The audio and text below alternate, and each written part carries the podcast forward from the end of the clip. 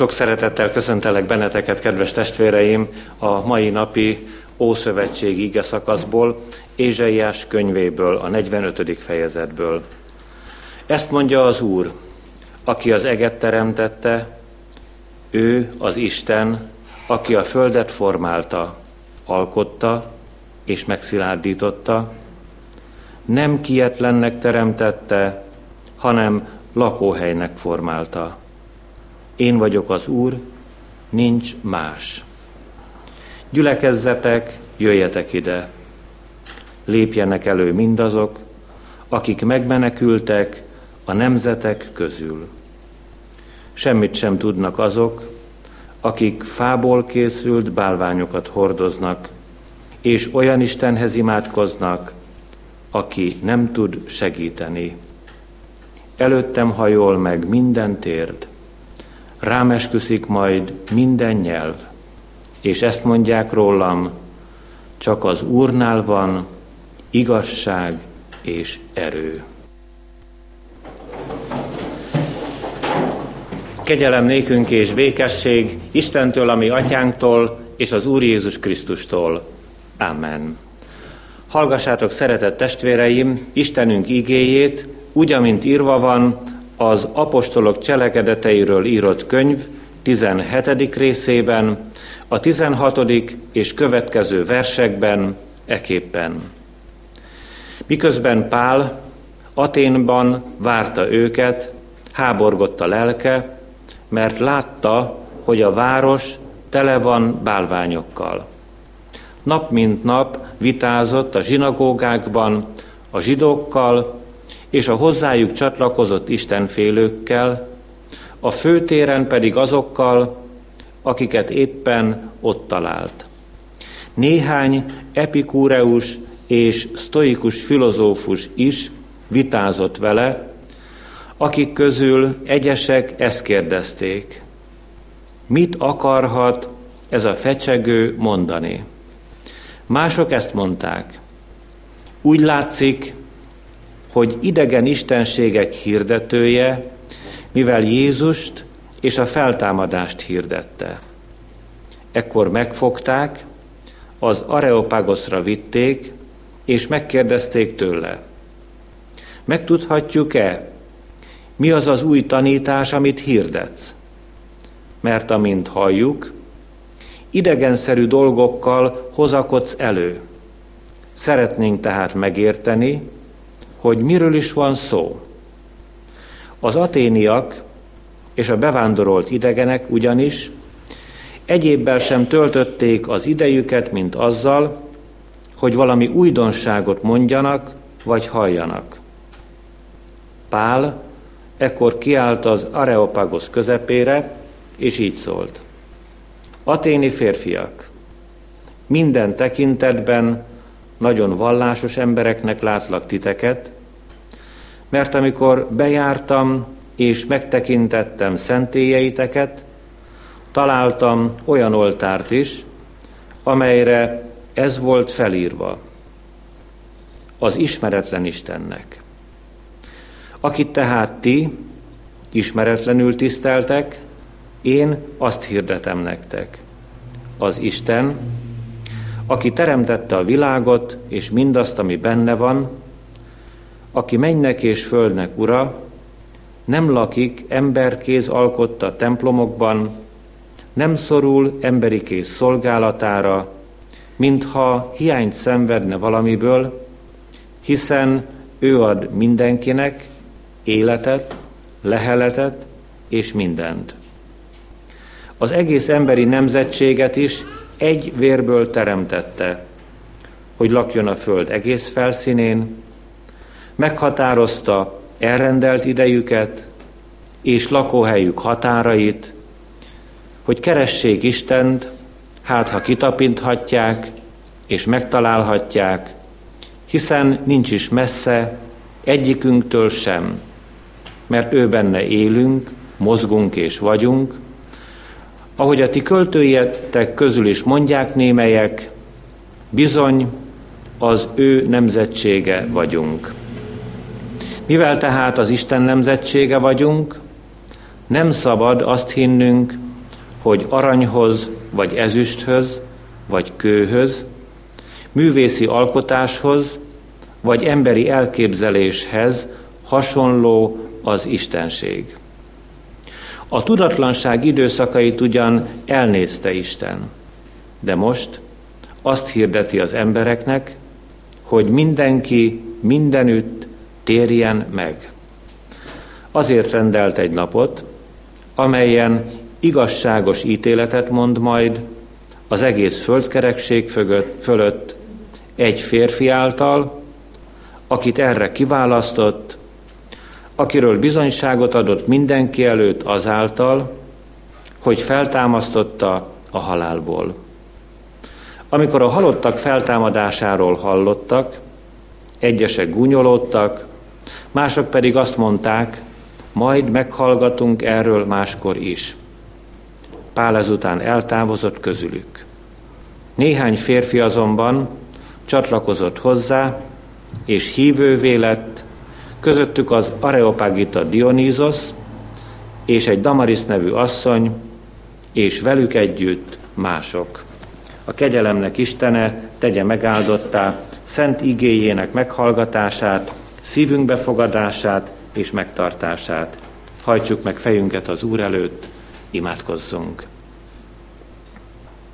Drága édesatyánk, örökkévaló szent Istenünk, dicsőítünk és magasztalunk téged, hogy kiváltképpen való gondod volt a teremtés hajnalán az emberre, a magad képére és hasonlatosságára formáltad az életünket, a te szent lelkeddel adtál nekünk nem csak e földi, hanem mennyei életet is.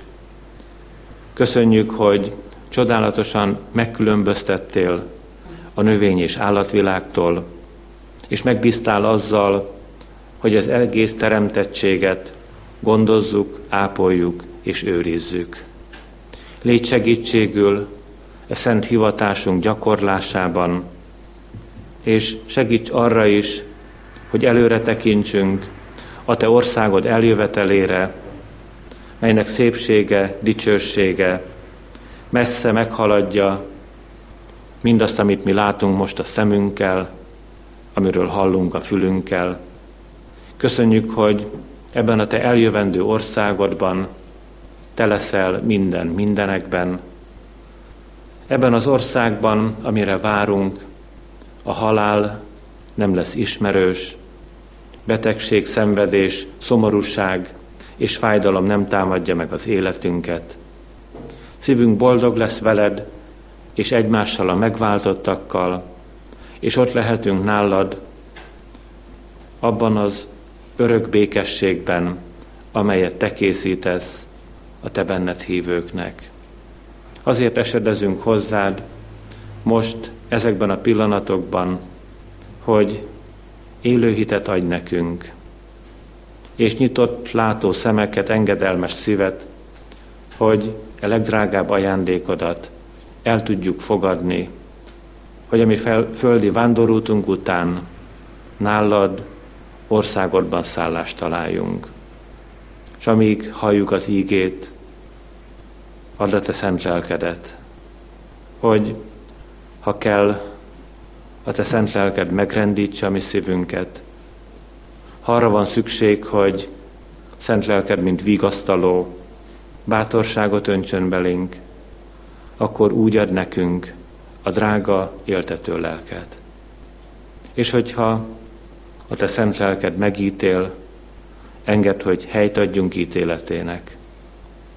És hogyha szeretetre buzdít minket, segíts arra, hogy egymást tiszta szívből, buzgón tudjuk szeretni. Légy itt hát, és hallgass meg könyörgésünkben. Amen.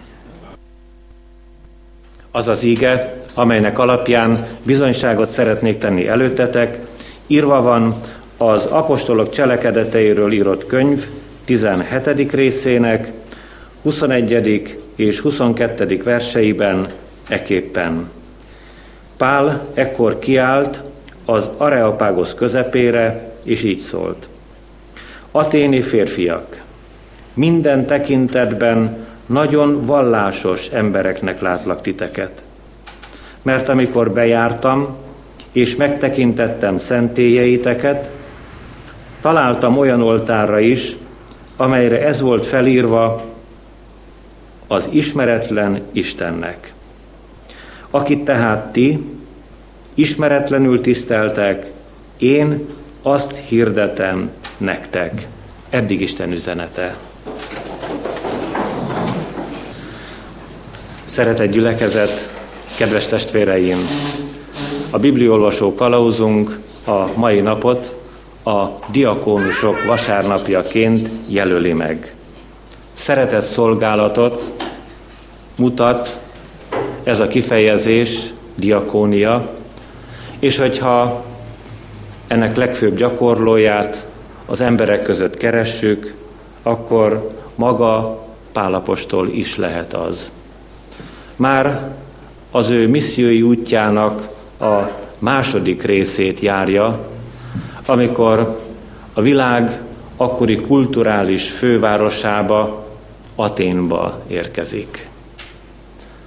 A mögöttünk levő erdélyi útunk során mi is szerettünk volna egy sétát tenni Európa kulturális fővárosában, Nagyszebenben. Nem sikerült ez a tervünk, reméljük majd valamikor fog.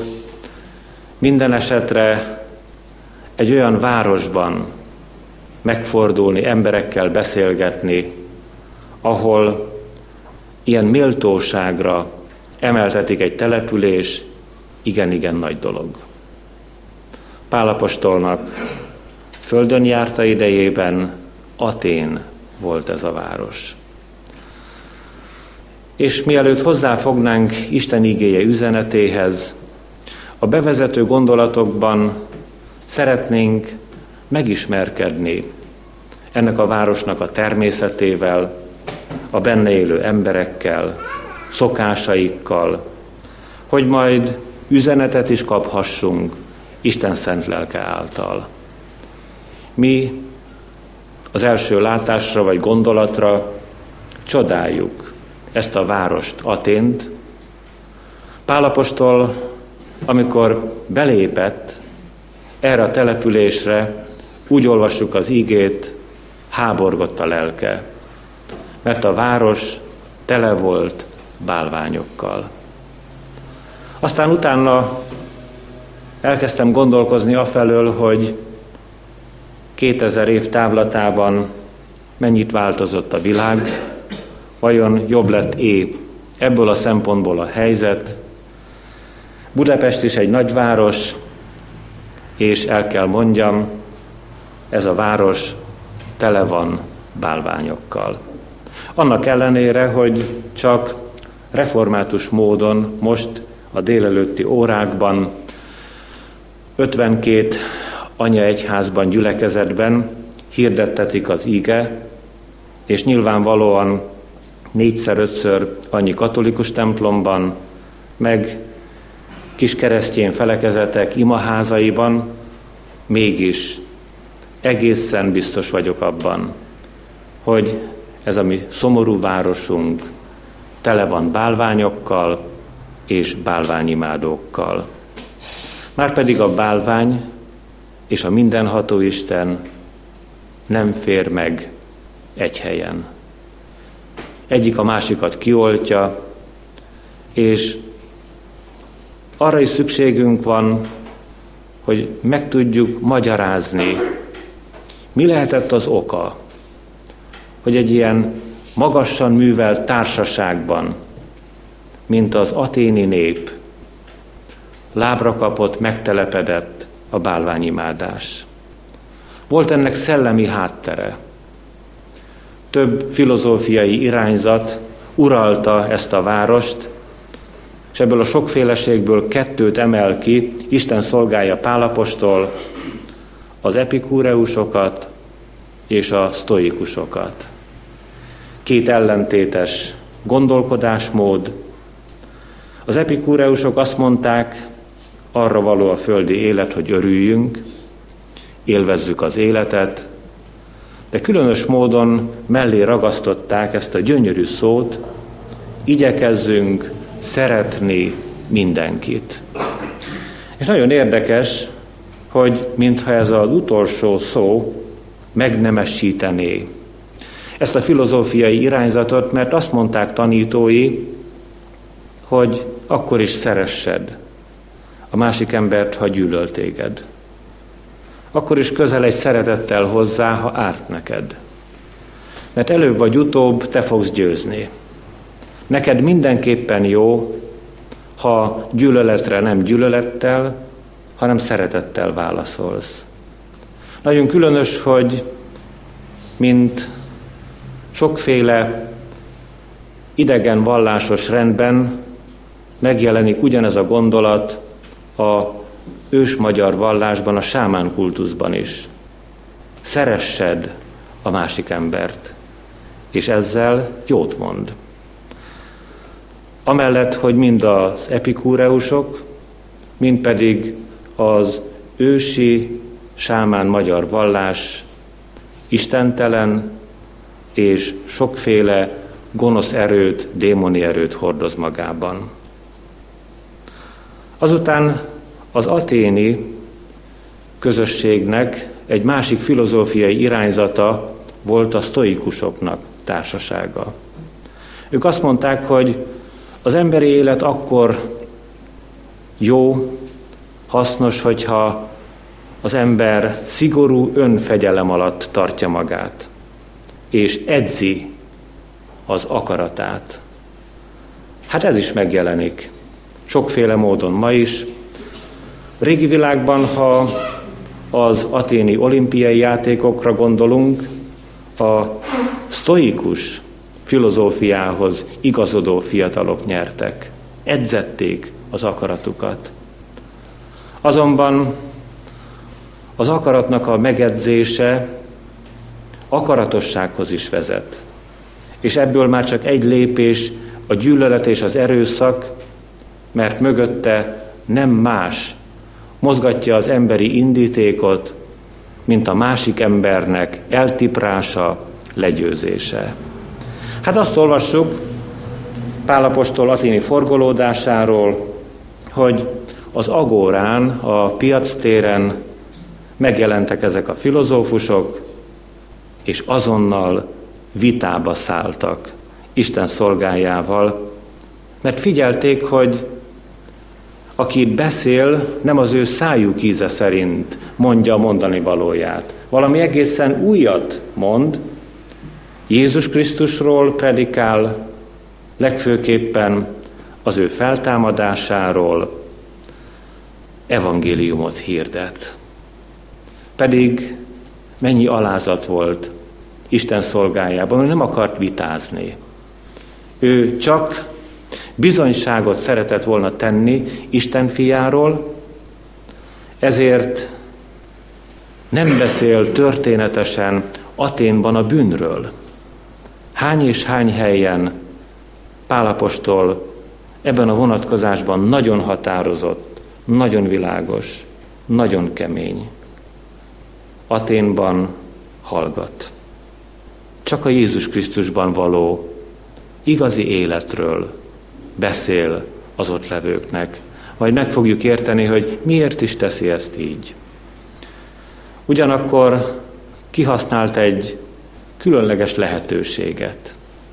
A filozófusok, az epikúreusok és a sztoikusok azt mondják Pál apostolnak, hogy téged érdemes meghallgatni. Te olyan dolgokat mondasz, ami eddig nekünk ismeretlen, akkor döntsük el, hogy kinek van igaza. Gyere a legelőkelőbbek elé, az Areopagoszra.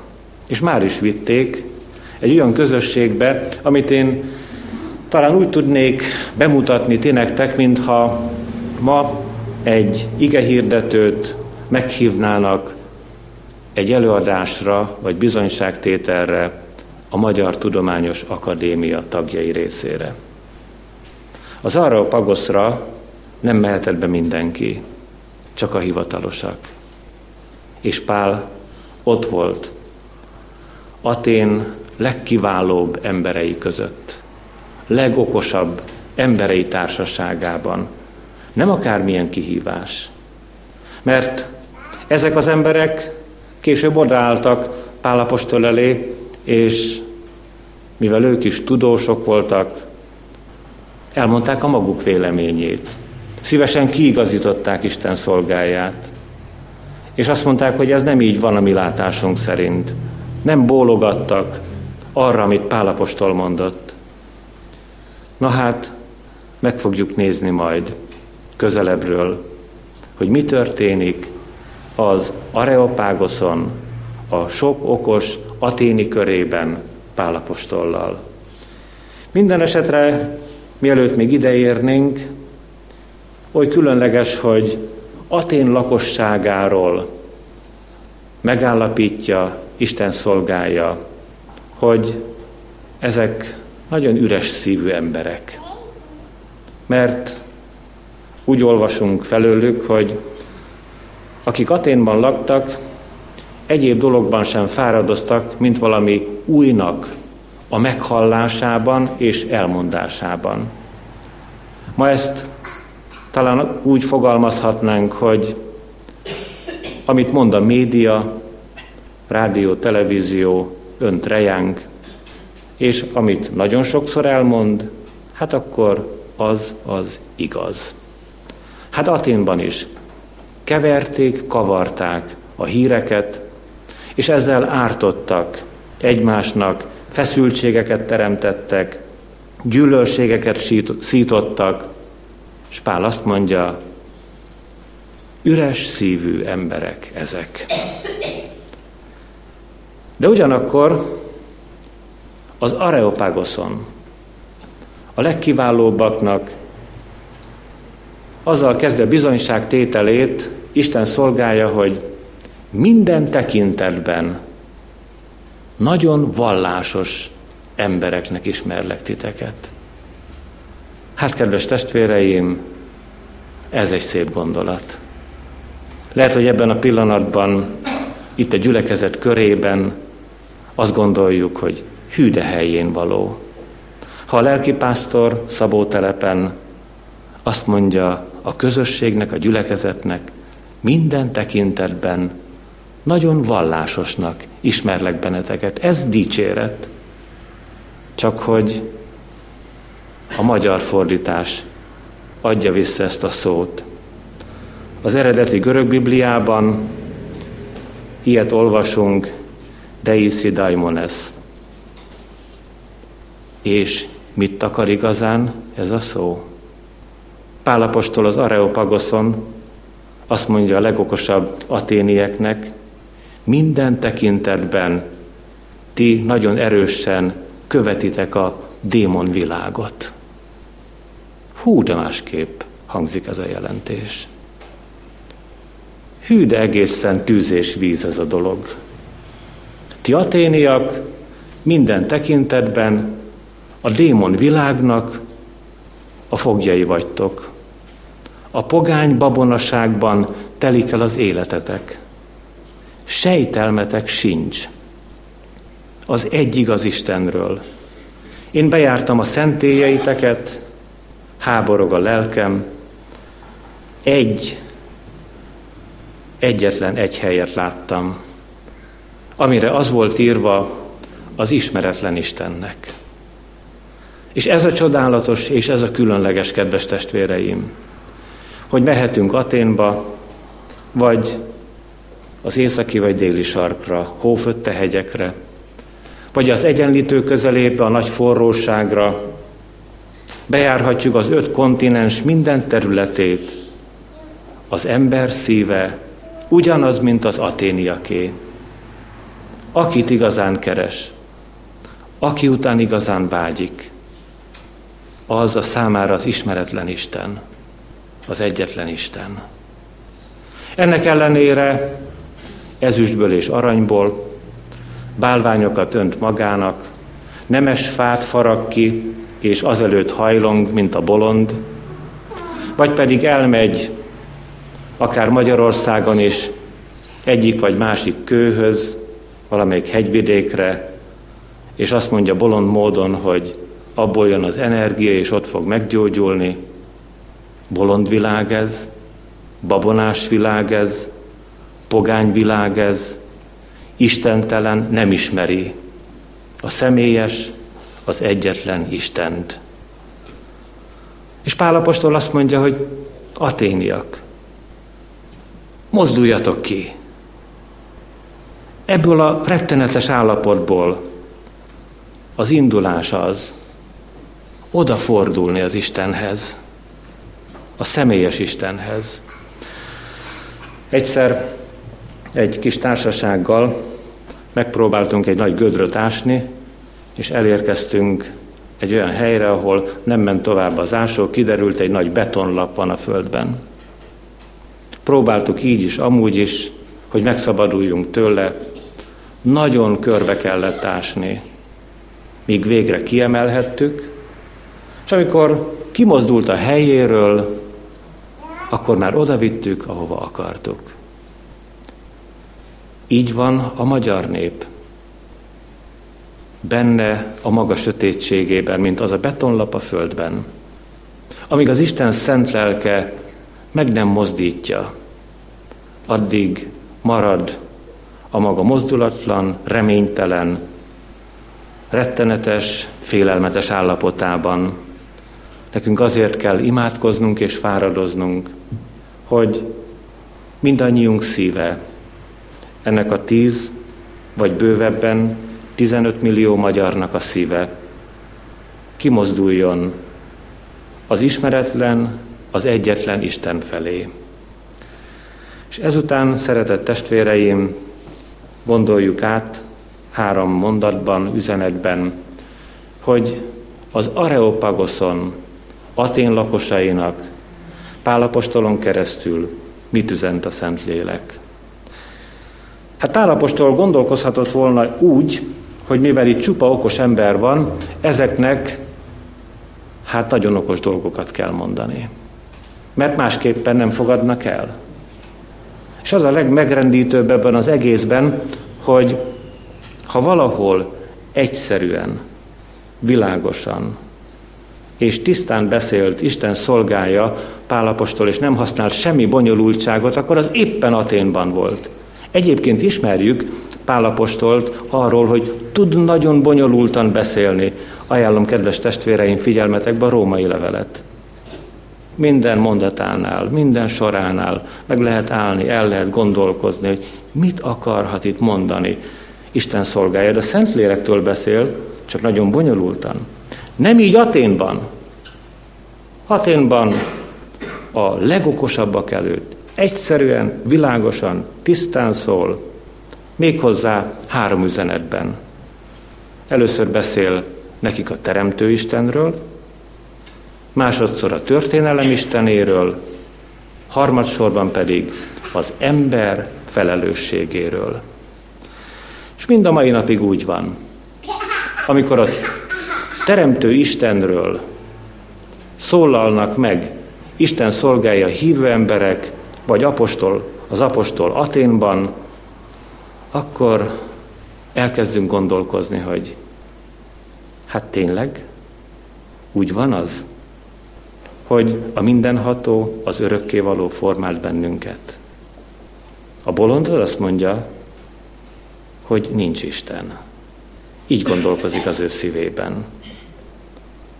A még bolondabb pedig arra gondol, hogy valahogy úgy kavargott ez a kaotikus világ, hogy egyszer a legvégén ember lett belőle. Lehet elmondtam már a konfirmációi könyvnek egy kis történetét, amikor az öreg bácsi a kisunokáját tanította az Isten hatalmára és szeretetére a teremtésben.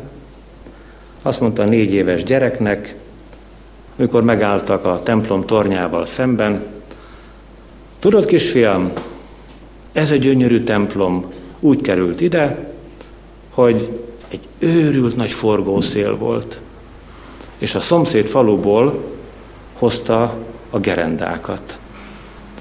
Másik szomszéd faluból hozta a cserepeket.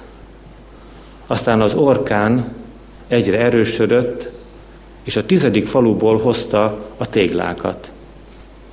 Aztán megkeverte, és valamilyen messzes eső esett, az befestette fehérre, és itt van a templom. A 4 éves kisfiú azt mondja, ugye, nagyapám, te bolondságokat mondasz? Azt mondta, nagyapa, igen. Igen, most bolondságokat mondtam. Mert ügyes emberek építették, hozták és fáradtak vele, és így lett gyönyörű ez a templom. És aztán van, aki elhiteti velünk, már aki elhiszi az ősrobbanást és minden más egyebet, és aki igazán hívő szívű, az kinyitja a Bibliáját, és elolvassa boldogan a teremtés történetet. Amikor jóvá, gyönyörűvé, széppé alkotta a mindenható ezt a világot. Azt mondja Pál apostol az aténiaknak, olyan Isten teremtette ezt a világ mindenséget, akinek nincs szükség a templomokra. És akkor úgy előttem van, hogy az Areopágoszról kimutat Atén templomaira, a bálvány pogány templomokra, és tudtára adja a legokosabbaknak ezek a remek művek, amiket a ti kezetek itt összehozott, olyan, hogy nem megy bele az Isten. Nincs szüksége rá. Felségesebb helyen lakik, a mennyekben. Azután nem kellenek az ismeretlen Istennek a ti ajándékaitok. Vitték halomra az áldozatokat ezekbe a templomokba, hiszen ő ajándékoz, ő ad eledelt, és ő adja mindannyiunknak az életet. Azután, kedves testvéreim, azt is megtekintenénk, hogy Isten miért a történelem istene. Rövid, világos az apostol válasza. Azért, mert az emberiséget egy vérből teremtette.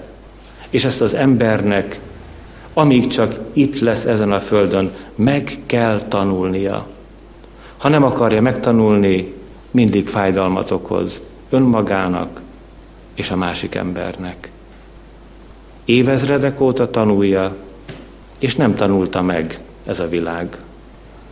Mert az aténiak és a görögök a maguk idejében, amikor Atén volt a világ kulturális fővárosa, azt mondták magukról, hogy még egy ilyen nép nincs, mint a görög. A 20. században az übermensch szemlélet azt mondta, még egy ilyen nép nincs, mint a német. Aztán, ha megkérdeznénk úgy csendesen a franciákat, akkor azt mondanák, hogy hát igen, a franciák az elsők, és mindenki más ezután következik. Vagy az angolok úgy szintén. Amikor a magyarságunkról értekezünk, vagy gondolkozunk, nem úgy van, szeretett testvérem, hogy még egy ilyen nép, mint a magyar, azért nincs ezen a nagy világon. És Isten az emberiséget egy vérből teremtette. Szerencsétlen ember próbálja összekeverni önmagát az állatvilággal, és nem sikerül bizonyosságot szereznie. De hogyha Afrikából egy fekete arcú férfi idejön Magyarországra, és megszeret egy magyar leányt, akkor olyan gyönyörű kis gyermekeik születnek, olyan kis csokoládébőrűek, aranyosak, szépek. Mert az Isten az emberiséget egy vérből teremtette. Mert nincs különbség értékben, népek és nemzetek között. De hát az ember oktalan, nem akarja megtanulni. Ezért inkább megöli a másik nemzetben lakókat, élőket, háborúkat robbant ki, ellenségeskedik, gyűlölködik. És aztán, amikor az ember gyűlölködését megelégeli az Isten, akkor rendszereket töröl el, és megenged új rendszereket, és nem akar az emberre telepedni, azt mondja az embernek, hogy rendezd be, próbáld meg, alakítsad, legyél szabad, és kezdődik az ember bűne miatt minden előről. És végezetül az ember felelősségéről szóljunk, ahogyan szólt, Isten szolgálja Athénban. Egyszerű a válasz itt is, azt mondja Pál apostol, hogy térjetek meg. Ez a megoldás. Azért a bevezetőben nem akármit mond Athén legokosabbjainak. Hallgassuk csak az igéből. A tudatlanság időszakait ugyan elnézte az Isten, de most azt hirdeti az embereknek, hogy mindenki mindenütt térjen meg. Miféle dolog a legokosabbaknak azt mondani, hogy a tudatlanság időit elnézte az Isten. Hát nem lennének Athén legkiválóbbjai a legokosabbak is? Hitbelileg nem. Nekik is, a legokosabbaknak meg kell térniük.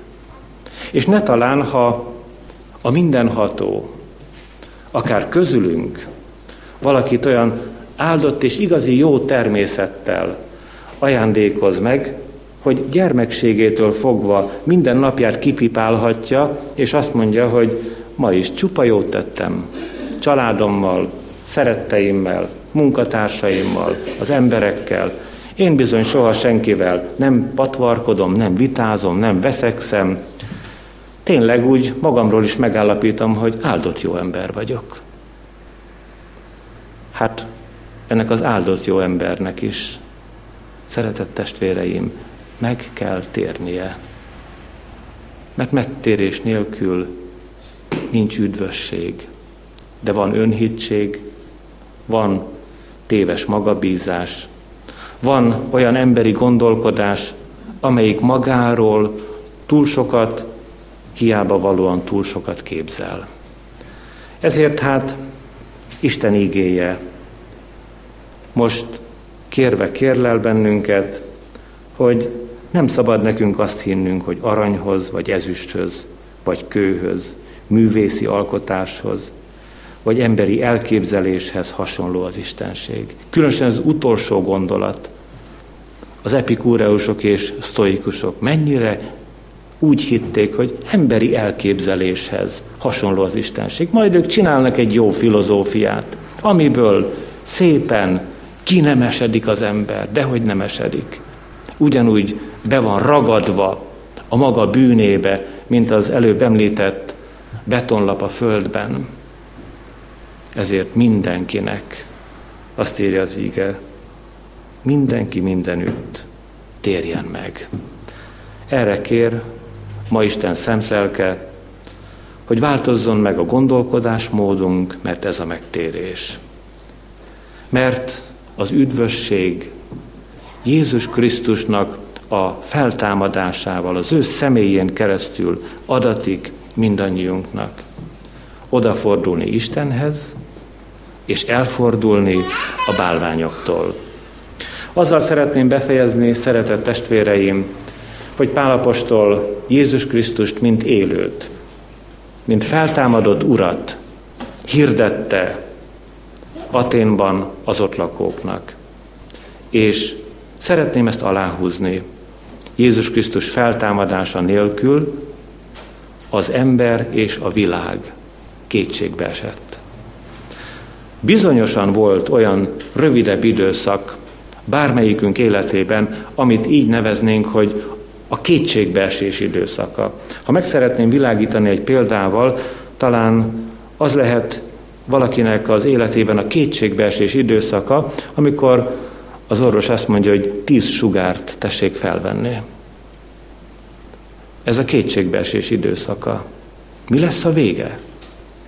Aztán eltelik 5 év, és most már a öröm és a felszabadulás ideje jön el, mert esetleg egy újabb vizsgálat során azt mondják nekünk, hogy nincs semmi baj. Vége a kétségbeesésnek.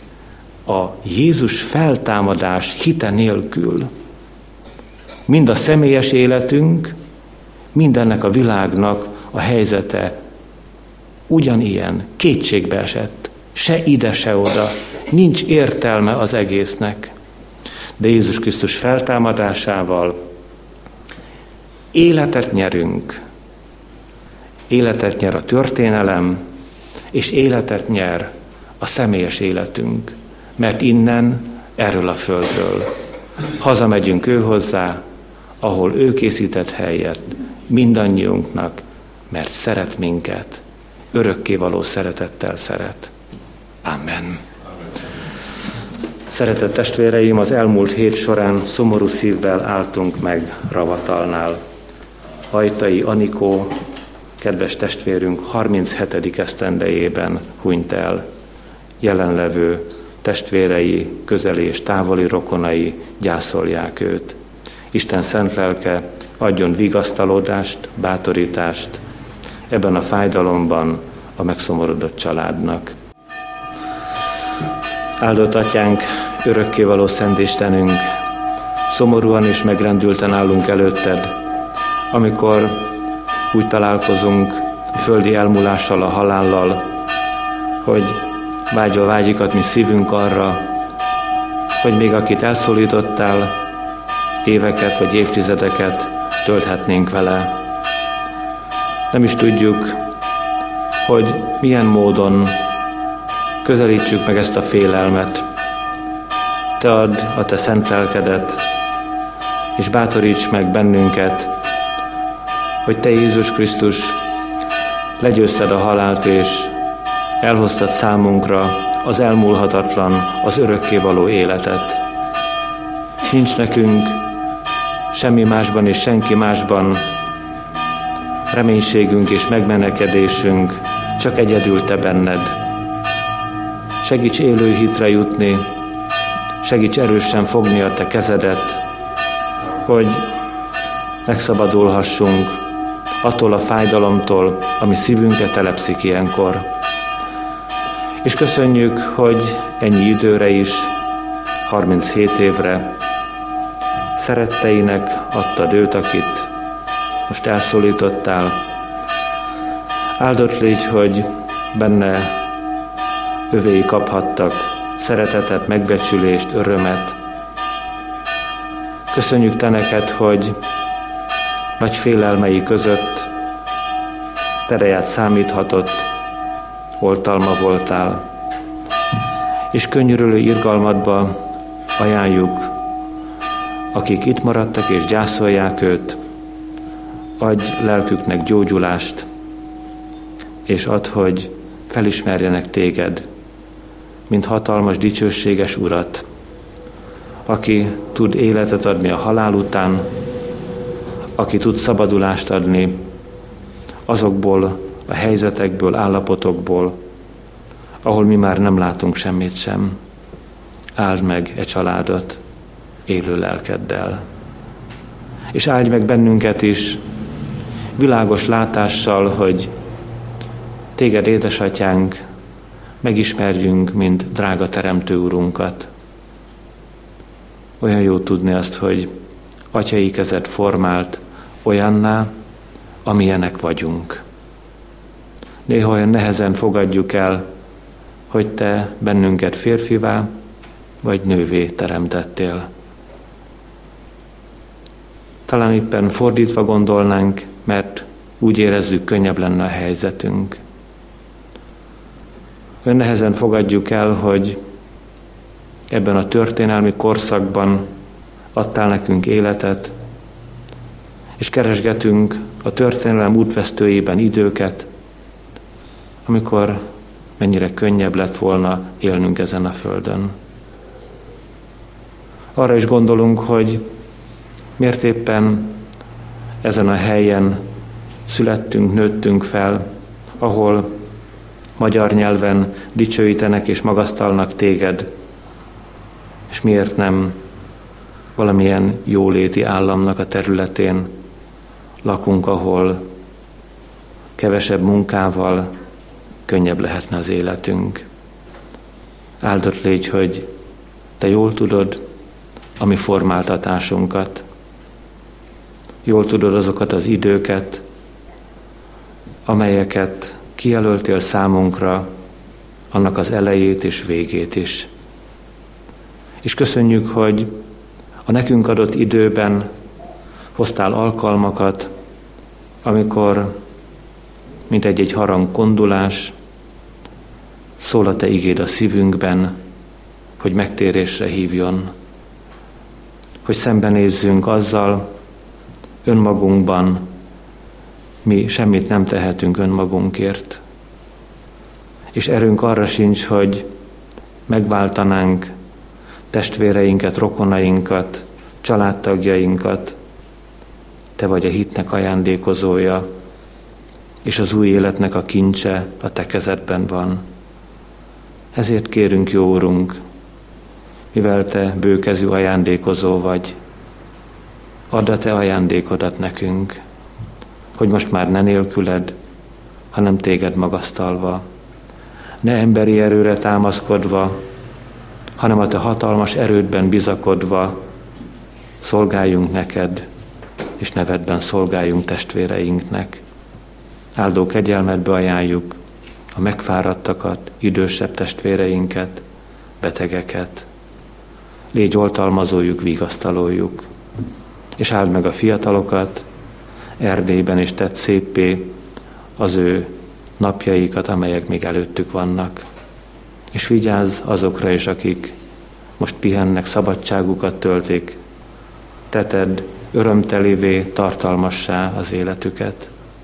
És légy segítségül, akik a mindennapok terhét hordozzák a hétköznapokban, őrizd meg szívüket. Maradj velünk, hallgass meg minket. Amen. Együtt mondjuk el Jézus Krisztus imádságát. Mi atyánk, ki vagy a mennyekben, szenteltessék meg a te neved.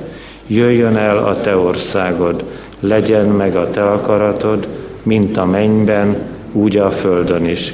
Ami mindennapi kenyerünket add meg nékünk ma, és bocsásd meg a mi vétkeinket, miképpen mi is megbocsátunk az ellenünk vétkezőknek. És ne vigy minket kísértésbe, de szabadíts meg minket a gonosztól, mert tiéd az ország, a hatalom és a dicsőség mind örökké. Amen. Áldjon meg téged az Úr, és őrizzen meg téged. Ragyogtassa rád orcáját az Úr, és könyörüljön rajtad. Fordítsa feléd orcáját az Úr, és adjon neked békességet. Amen.